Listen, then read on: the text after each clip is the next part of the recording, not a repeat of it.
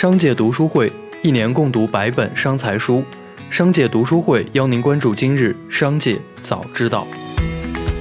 首先来看权威声音。十一月二十日，交通运输部官方微信回复网友“顺风车算不算网约车”的疑问，表示合法的私人小客车合成与网约车经营性客运服务有很大区别，不需要办理网约车相关许可，但应当符合以下要求。一是应以车主自身出行需求为前提，事先发布出行信息；二是由出行线路相同的人选择合成车辆；三是不以盈利为目的，分摊部分出行成本或免费互助；四是每车每日合成次数应有一定限制。教育部日前出具答复函指出，目前老百姓对于学前教育的主要诉求是希望政府承担更多责任，尽快解决入园难、入园贵问题。对学前教育是否应具有强制性，或多长期限的学前教育应具有强制性，各界还有不同看法，需要进一步研究论证。下面来看产业纵深。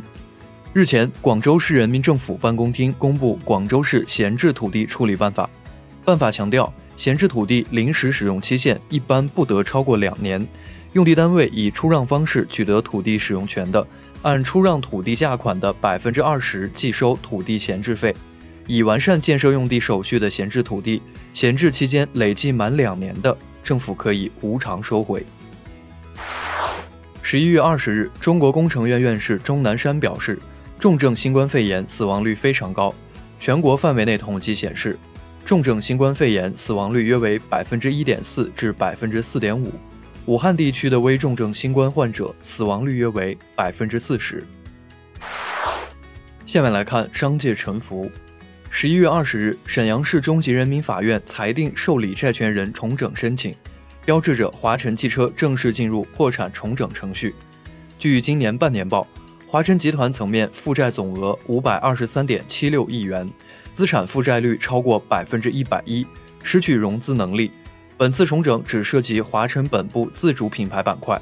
不涉及集团旗下上市公司以及与宝马、雷诺等的合资公司。昨日，证监会对华晨集团采取出具警示函的行政监管措施，并决定对其涉嫌信息披露违法违规立案调查，对华晨集团有关债券涉及的中介机构进行同步核查，严肃查处有关违法违规行为。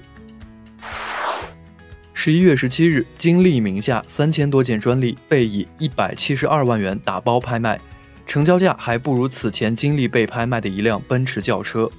据报道，金立二百一十一亿元的欠款烂尾，其供应商被迫卖房还债。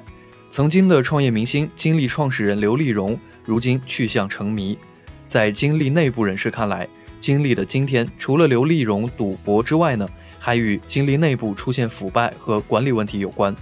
这名内部人士说，金立总部的某位高管光是买一套衣服就曾经花了十几万元。针对辛巴所售燕窝被王海检测为糖水一事，新选官方微博发声明回应：王海提供的质检报告中是含有燕窝成分唾液酸的。新选按商家提供的信息进行直播推广，目前新选已将产品送检，结果将第一时间公布。消费者如对产品不满，可向商家申请退货退款，他们也将全力协助，督促商家做好售后服务。十一月二十日，华夏、易方达、汇添富、鹏华、中欧旗下五只创新未来基金齐齐发布公告，意味着前期五家联合声明正式进入实际操作阶段。据公告显示，这五只创新未来基金新设 B 类份额，可供持有人申请退出所用。投资者可以按基金份额净值退出，并自十一月二十三日起正式生效。也就是说，从下周一开始，这五只创新未来基金合计一千三百六十万户持有人可以自由选择赎回。苏宁开启年内第二次薪酬调整工作，此次调整平均涨幅百分之三十一，个人最高涨幅百分之一百五，个人月薪增长额最高为一万六千元。同时，苏宁还明确了年终奖的发放要求，所有年终奖将在春节前完成分配。在线少儿编程平台编程猫昨日宣布完成十三亿元 D 轮融资，由霸凌亚洲旗下基金领投，中信证券投资、金石投资等跟投，高瓴资本、招银国际等老股东持续跟投。这是目前国内少儿编程领域内最大的一轮融资。腾讯微信团队宣布，微信现已支持向朋友发送高清视频和图片，且不会被压缩。微信用户点击对话框右下角的加号，右滑点击文件，在上方选择手机相册，就能选择用户想要发送的视频和图片。微信表示，微信当中的文件管理器是用户的专属文件快递员，用户可以用它发出大号的文件。还能在聊天中的文件里看到接收和发出过的所有文件。小米董事长雷军表示，小米已经规划建设年产能可达千万台手机的百分百无人工厂，整个工厂工程师加上工人只有一百来人，而这里面所有的设备除了贴片机之外，都是由小米自研或是由小米投资的公司所自研的。十一月二十日。导航地图行业上市公司四维图新发布公告称，此前公司起诉百度超出合同约定使用公司地图数据提供车载服务事项。北京知识产权法院判决百度停止侵权并赔偿六千四百五十万元。百度对此回应称，针对判决结果，百度地图将提起上诉。最后，我们来关注国际视野。美国 CNBC 网站发布的报告显示，到2025年，中国将成为全球最大的奢侈品市场。今年，中国富裕消费者虽然由于疫情无法远行，但仍在大举购买珠宝、皮制品和美酒。